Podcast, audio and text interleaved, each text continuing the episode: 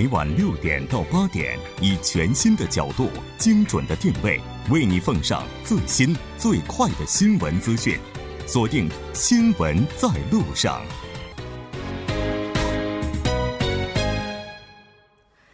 了解最新热点焦点，锁定调频一零点三《新闻在路上》。稍后是广告时间，广告过后马上回来。好了，欢迎回来，回到我们今天新闻放大镜的第二部分，继续和来自韩国外国语大学经营学院的肖树峰教授，以及来自 NH 投资证券投资战略部责任研究员朴仁金一起来讨论美联储加息这一话题。节目也期待您的参与，您可以发送短信到井号幺零幺三，通信费用每条为五十韩元。另外，您也可以在 YouTube 上搜索 TBS EFM，在收听 Live Streaming 的同时点击对话窗参与互动。那刚才我们提到了美联储加息，它可能会给中国以及韩国带来的这些影响。那我觉得大部分听众可能更为关注的还是它可能会给我们带来怎样的影响。刚才肖教授提到了说，这个如果您有贷款买房的话，可能这个房贷的压力会变得更大了哈。除了这个之外的话，它还有哪方面的一些影响呢？对，刚才我们说这种没有买房的人，他的压力会大；买了房的人，他还贷也会这个压力会加大。就是说，呃，另外一个方面，我们说这个美联储小幅升息的话，其他这种。啊，央行跟进的可能步伐不是很大，但如果持续升息的话，这种其他央行跟进的这种概率会更加更加的这种啊明显。嗯，还有刚才我们说啊，已经提到了，就是说持续加息的话，这种美元从长期的这种趋势来看，它的升值啊，这种压力就会变大。那美元升值的话，其他国家的这种货币就会相对的贬值。比如说五一、十一这个出境游去国外时候玩的时候，你就需要这种美元换美元的时候，你这就需要。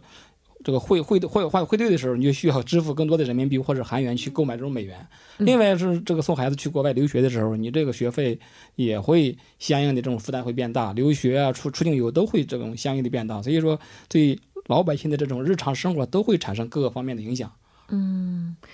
就这么看起来的话，如果他一直这不断加息，可能出境游的人数也会减少。也是有可能的，而且这么多在韩国的留学生朋友，对吧？他们未来的话，学费负担啊，以及生活费负担也会增大，是这样吗？对我们这个前提是在美元如果按照这种趋势这升值的前提之下，当然对汇率的影响各个因素是很多的。但是这个，比如说按按道理来说，按理论来说是升值的，但有可能会维持一种相对啊变动不大，或者是有可能短期内会。啊，贬值的这种可能性都是存在的。嗯，应该说这都是变数了，就看。我又想到了特朗普现在掀起的这个贸易战问题哈，有人说，如果他一直不断的就这么坚持自己政策的话，很有可能美联储加息的速度会提前，这个给我们带来的变数可能会更大一些。我们了解到，在美国加息之后，中国央行 OMO 利率也是上调了，这个往上上调了一些基点哈，就到了百分之二点五五。我们来看一下这个中国央行这么快的跟进的这个原因到底是什么呢？呃，这次美联储加息以后呢，就是中国人民银行上调了公开市场操作利率七日期的，然后是五 BP 左右。然后从国际货币政策环境方面来看，可能是主要考虑了全球货币政策协调和美中美这种利差的因素。全球货币政策方向上看的话，美国已经进入了加息的周期，欧洲和日本这些先进国家也在逐渐退出这种宽松货币政策，所以全球主要经济体的货币政策方向其实是比较一致的，货币政策。正常化的趋势相对明显，嗯，然后中国也当然要相应的这样符合这样的趋势，而且一八年以来的话，包括中国在内的全球主要经济体是复苏，经济复苏趋势是很明显的，所以中国二月份来看的话，通胀水平的话明显提升到了百分之二点九，所以顺势上调公开市场利率其实是比较有必要的，嗯。这也就是说，中国目前这边反应速度还是比较快的。韩国的话，应该说它对美国整个经济的反应也是非常的敏感。我们来看一下，这个目前韩国这边有哪些动作？对，但是美联储它这次这种加息是符合市场的预期。嗯啊，其实韩国已经有所准备了。像韩国央行那个在去年年末的时候就已经提高了这种基准利率，就是要呃先发制人啊。所以说，美国此次加息预计不会对韩国的金融市场带来太大的冲击。另外，美联储此次宣布加息之后，韩美基准利率虽然十十年十年七个月以来发生的这种倒倒挂，出现这种逆转，但是呢，呃，外界目前最担心的就是在外资会不会撤离韩国，不过呢，在韩国金融市场上有接近百分之八十五的这种外资呢，都是投资于股市。留在股市的外资主要受韩国的国内经济状况以及这种企业业绩的影响。其余百分之十五呢，主要是这个债券资金，主要的投资者呢为发达国家的央行和这种主权财富基金。所以说，韩美这个利率逆转短期内不会引发这种外资的撤离。但是韩国央行目前仍然维持这种百分之一点五这种基准利率不变，处于一个观望区。从韩国经济目前这个发展呢、价格走势啊、宏观环境以及金融方面这种因素考虑呢，目前不是韩国加息的一个最佳时机。所以韩国这个债务偿还比率增速位居世界第一位，债务偿还比率越高呢，意味着这种负债偿还的负担越重。如果此时加息呢，韩国家庭还债的这种负担将加重。刚才我们提到了。随着美国贸易保护主义抬头呢，韩国出口亮红灯，韩美 FT 呢现在也正在协商。随着国际社会正在相应的调整货币政策，许多因素呢导致韩国经济的不确定性呢可能会啊越来越加大。虽然市场预期今年美国可能会加息两次，或呃甚至会达到另外加息三次，但是韩国加息的次数我估计不会超过两次。今年如果即使跟进加息的话，次数不会超过两次。韩国央行不会马上跟进这种美国立即这种上调利率，这种可能性相对比较小一些。嗯。现在韩国的话开始收紧贷款，这个是不是就是在为下一阶段的提高利率来做准备呢？当然，它它的考虑是多方面的，因为在减减轻这种家庭负债呀，这方面也是，因为现在是个随时引爆的炸弹，这个时刻要防患这种风险，所以这也是必要的。嗯嗯。这个刚才提到这个房产啊，其实韩国的话，我们之前在节目当中也提到过，在首尔地区也是有一些新开的一些楼盘，是吧？对对。包括这些，它可能都会成为给家庭负债带来隐患的一些点。那我们看到欧洲最大的银行之一法国兴业银行主席哈也是说，就美国来说，关税可能会导致通货膨胀，那这也可能会使美联储加息的步伐加快。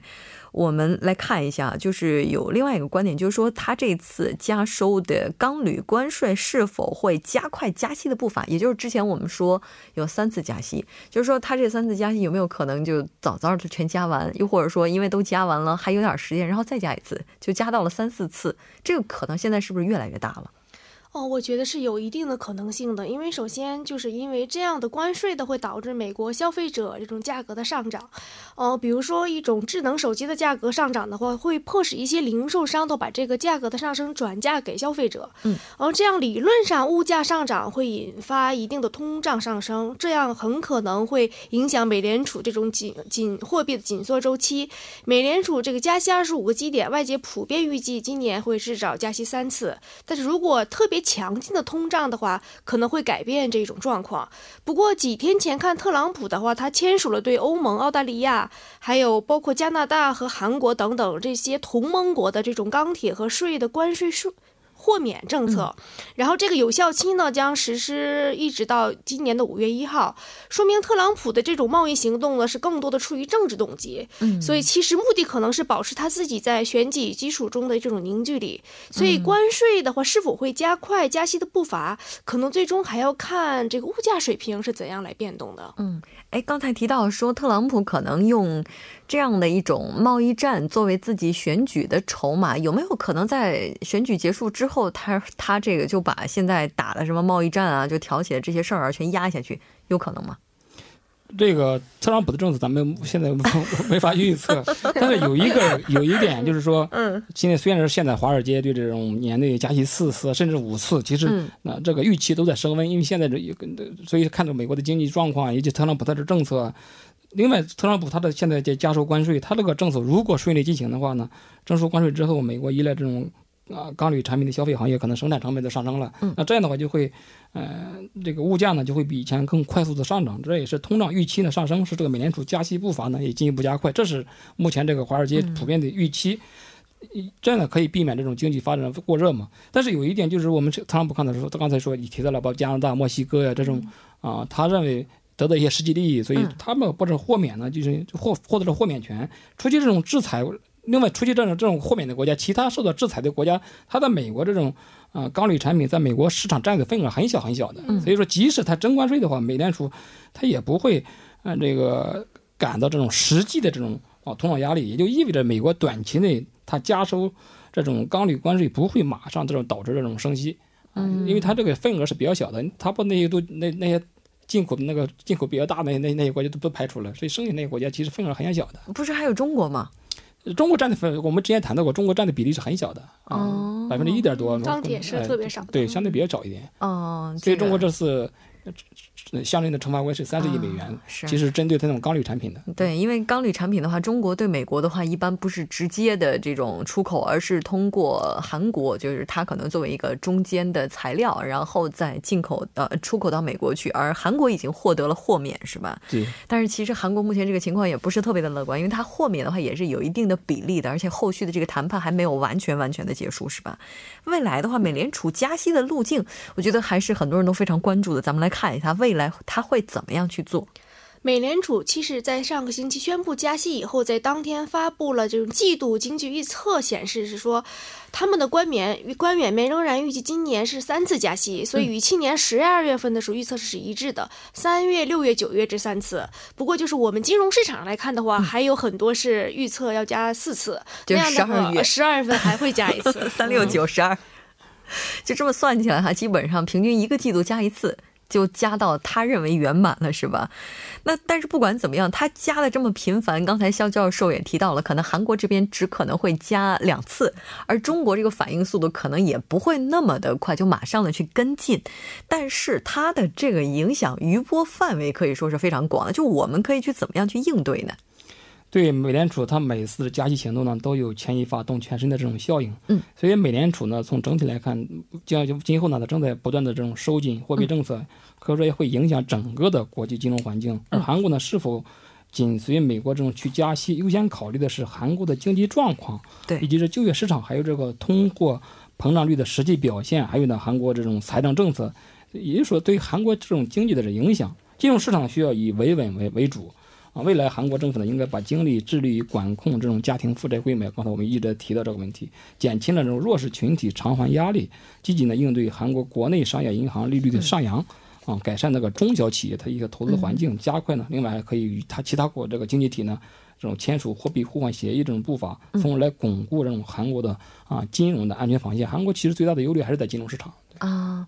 但是听肖教授这么一说，对于韩国来讲的话，也是一个机会啊，可以借机去巩固自己的金融稳定性，而且呢，也可以就是这个什么呀，对家庭负债进行一个调整。就如果合理去利用的话，这么看起来也不绝对是一件坏事哈。对，那对于中国呢？哦，对中国也是。我们首先要看就是中国主要经济的复苏的趋势情况。嗯，今年的话，财政整顿，然后还有金融去杠杆、房地产调控、商品去库存这样的拖累下，其实我们今年经济将略有回调，就是前高后低是整体的一种市场的预期。嗯，所以这种更供给侧的逻辑没有变化，需求将会弱化。嗯，所以中国的话可能是不会加加这跟着它加这种基准利率。嗯，所以就是应该说在保持百分之三之内这种通胀水平。目标之内可能会跟着美联储加两次左右的公开市场利率，嗯，是的，没错。那当然，不管怎么样，美联储的话，第一轮是加完了，咱们看它接下来会什么时候加第二轮，是不是六月份？哈，非常感谢两位嘉宾做客直播间，带来今天的这一期讨论。我们下期再见，再见。好，听众朋友们，下次再见。稍后来关注一下这一时段的路况、交通以及天气信息。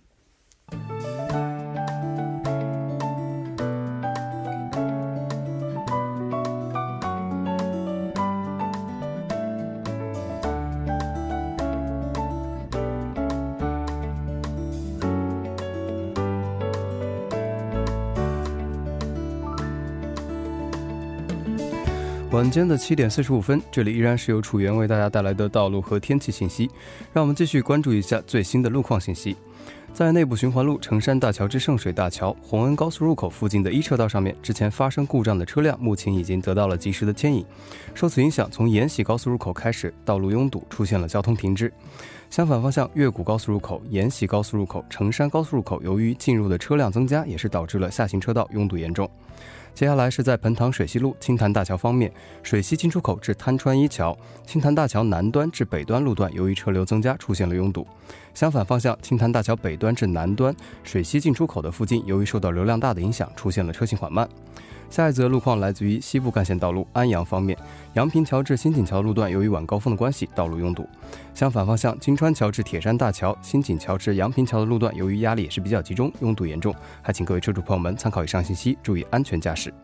好的，让我们来关注一下天气。明天全国大部分地区天气晴朗，到晚间会受多云的影响，西南风持续流入，带来了气温的回升。气温和往年同期平均气温相比略高，但是昼夜温差大，还请各位听众朋友们注意适时增减衣物，小心感冒。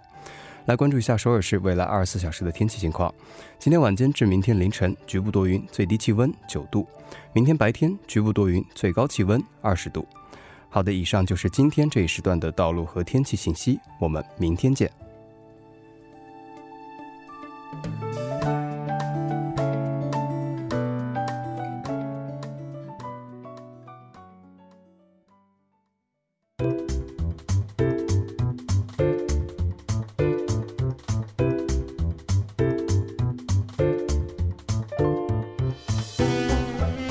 纵观历史横看新闻，解读新闻中的历史。从每周一到周四，我们会邀请历史学者就当前热门主题追溯其历史根源。三月二十一号，首尔经济社会板块以世界杯大桥二零二零年开通，韩国西北圈统一路周边地区会成为最大受益群体为内容，也是提到了连接江南江北跨江大桥在周边房产价格当中所起到的作用。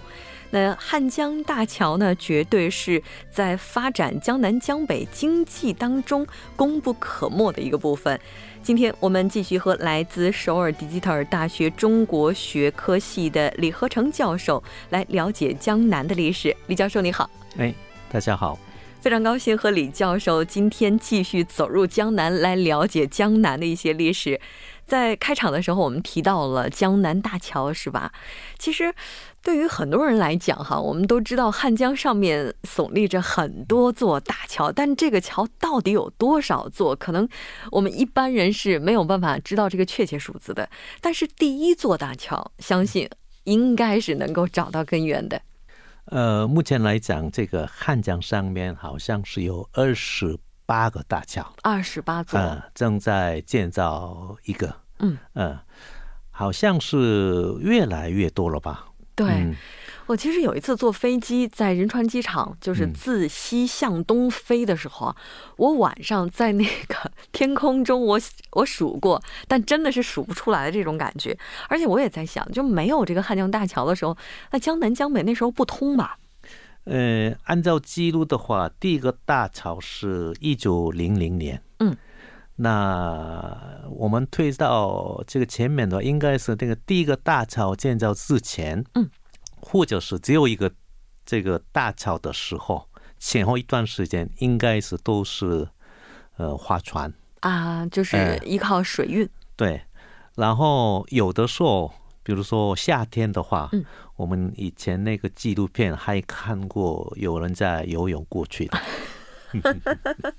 这应该是非常有趣的。但是不管怎么样，当建造起汉江大桥之后，整个交通运输方便了，这经济发展的速度也是会加快的。所以这个贡献度哈，桥绝对是功不可没的。是，其实我们刚刚说到二十七八个大桥，嗯，其实每个大桥有自己的历史，而且有需要的呃才建。起来的，如果那个大桥不需要的话，应该是不会存到存在到现在了。嗯，那当然是我们呃上上一次节目里面已经这个讨论过这个江南的发展。嗯，你说这个江南的发展比较直接影响的这个大桥，应该是一九六九年的汉南大桥。汉南大桥。对，汉南大桥，因为那个时候。就是正在要开始要要要建设这个所谓江南，嗯，那我们现在过去也知道这个汉南大道是蛮宽的，对，啊，这个两边呃合起来好像是这个十道线，好像是十道还是十二道线，是蛮宽的，就是它车线非常多，是。车道，呃，所以从这个江北直接到这个江南的，呃，起码从开始到呃现在为止。贡献最大的就是交通量最多的，应该是汉南大桥啊。我自己其实也是过过不少座汉江大桥，但还真没数过哪座桥它的车道是最多的。像我们在上期节目当中，教授也提到过，说就之前的话，韩国历史上是江北地区比较发达的，所以说为了帮助江南地区的发展，这大桥也算是应运而生了。那在连接南北的时候，最开始哈，这个江南它是从哪个地区开始开发的呢？其实这个一九七六年，我还在读高中的时候，嗯，我们高中每年都一次到这个江南来召开这个马拉松比赛啊，去江南马拉松。是，呃，那个为什么召开这个马拉松比赛在江南呢？因为那个时候就是整片荒地啊，哎，整片荒地。我们那个时候跑十一公里，嗯，大概两个多小时。哇，呃，那个高中的时候。那每次我高中三年，我跑过三次，每次每次都有感觉，怎么会怎么会这个跑不完呢？呃，前后前面都是都是空的，呃，连人影都没有发现到，呃，那是一九七六呃一九七六年的情形。哦，你能想象得到吗？其实现在在首尔市的话也有这种马拉松比赛，但我觉得现在的选手在江南跑的时候，肯定感觉就是怎么到处都是人呢？哎，那个时候有两个地方开始建设，第一个是我们现在讲的特黑兰路啊，德黑兰路。哎，这个是因为当时那个跟伊朗刚好就是呃召开很多交流活动，嗯，为了纪念这个活动。得名的就是泰黑兰路，哦，哎，那第二个就是阿布江洞，哎，霞欧亭，哎，就是阿布江洞，现在是比较有名的那个现代这个公寓嘛，对，那个时候就是刚开始就是建设的，所以这两个方面，这两个地方开始就是建造起来的。啊，刚才您提到的这些地方，现在房价的话都已经比金价还要高了。其实提到这些大桥的时候，还有一座桥，它也是非常著名的，就是仓苏得给圣水大桥。这个桥著名是因为它曾经出过事儿。嗯，就是一九九四年嘛，四月呃十月二十一号早上七点，它这个这个大桥就垮了。嗯，呃，所以死了大概三十二个人，受伤的十七个人。那个前后这个是最大的一个一个事情。所以那个震动韩国的社会，因为这个大桥是巨型这个横架体系做的，嗯，所以它是很多这个铁杆连接起来的，所以这个保养是非常非常这个要紧的事情。嗯，可是那个安全认为保养有疏忽，所以产生这个事情。嗯。我记得就是来到韩国之后，就接触到跟汉江大桥有关历史的时候啊，绕不过去的就是圣水大桥。其实这座桥之后，在建造其他大桥的时候，都会非常重视它的安全性。是，我觉得这也是对我们的一种警醒吧。无论怎样，真的要得益于这些横跨在南北这个这样的一座一座的大桥哈，才实现了今天江南的发展。非常感谢教授带给我们今天的这一期，我们在明天的江南第三期节目当中再见。好，下次再见。新闻中有你有我，我们一直在路上。您的参与，我们的动力。参与我们的节目，您可以通过手机短信的方式发送短信至井号一零一三。每条短信会收取五十韩元的通信费用。你也可以登录我们的官网三 w 点 tbs 点 c o 点 kr 收听更多广播回放。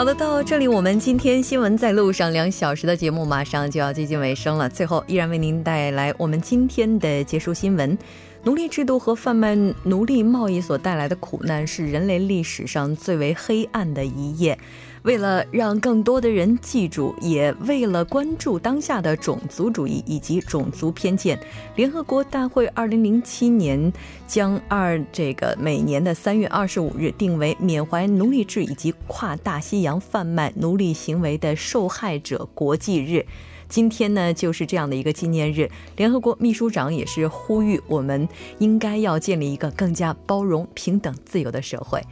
好的，到这里我们今天的节目就是这些了。感谢您的收听，节目组制作人范秀敏，作家金勇隐月，感谢您的陪伴。明晚同一时间依然陪您在路上，我是木真。